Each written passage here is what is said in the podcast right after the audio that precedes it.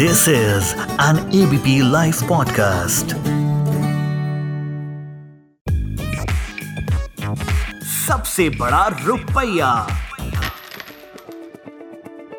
नमस्कार, मैं हूँ उपकार जोशी और पिछले एक वर्ष से आपके साथ फाइनेंस व इन्वेस्टमेंट्स डिस्कस करता आ रहा हूँ।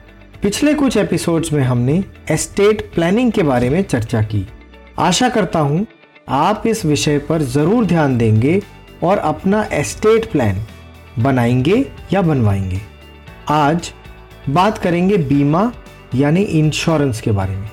ये तो हम सभी सुन चुके हैं कि बीमा आग्रह की विषय वस्तु है, मगर इसको कुछ देर बाद डिस्कस करेंगे।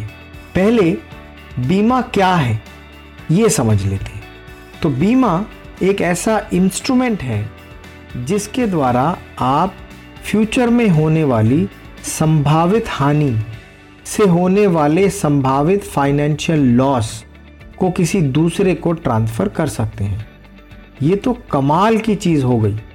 परंतु अब सवाल ये है कि कोई भी आपका संभावित लॉस अपने ऊपर क्यों लेगा? आइए इसको समझते हैं।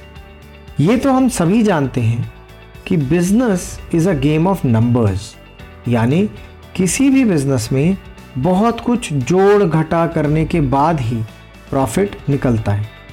और अगर कोई हमारे लॉस की संभावना यानी प्रोबेबिलिटी को कैलकुलेट करके हमको लॉस की फाइनेंशियल कीमत अदा करने का वायदा कर सके तो सोचिए हम कितने भयमुक्त और पीसफुल हो जाएँगे। और वो कितना अच्छा बिज़नेस होगा। अगर आप अब तक नहीं समझ पाए तो आपकी जानकारी के लिए बता दूँ कि आपकी इंश्योरेंस कंपनी यही काम करती है। यानी आपके रिस्क को कवर करके आपको पीस ऑफ़ माइंड देती है। इस पीस ऑफ़ माइंड प्रोवाइड करवाने के एवज में एक फ़ी आपसे चार्ज करती है। इस फ़ी को आप प्रीमियम कहते हैं, जो दूसरों की हानि का जोखिम यानी रिस्क ऑफ़ लॉस अपने कंधों पर उठाता है। उसे बीमाकार, बीमाकर्ता या इंश्योरर भी कहते हैं। सीधे शब्दों में, आपकी इंश्योरेंस कंपनी और जिसका रिस्क इंश्योरर उठाता है, उसे इंश्योर्ड अश्योर्ड या बीमाकृत कहते हैं। सीधे शब्दों में आप और हम।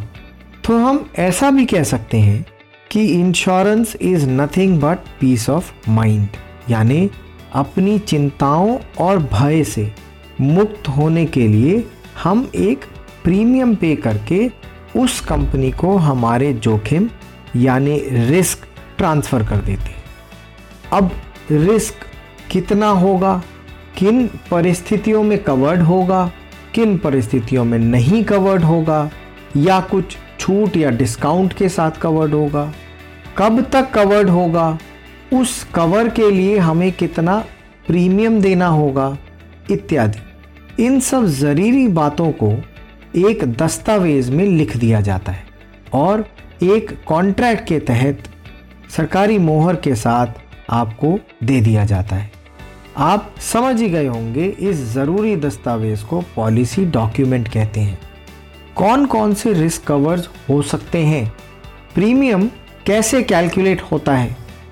कितने प्रकार यानी टाइप्स ऑफ़ इंश्योरेंसेस होती हैं?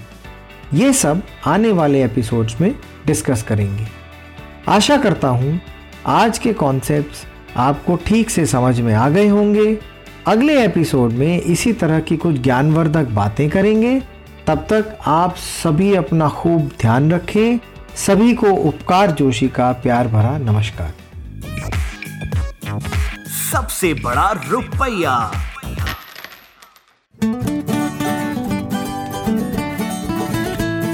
This is an ABP live podcast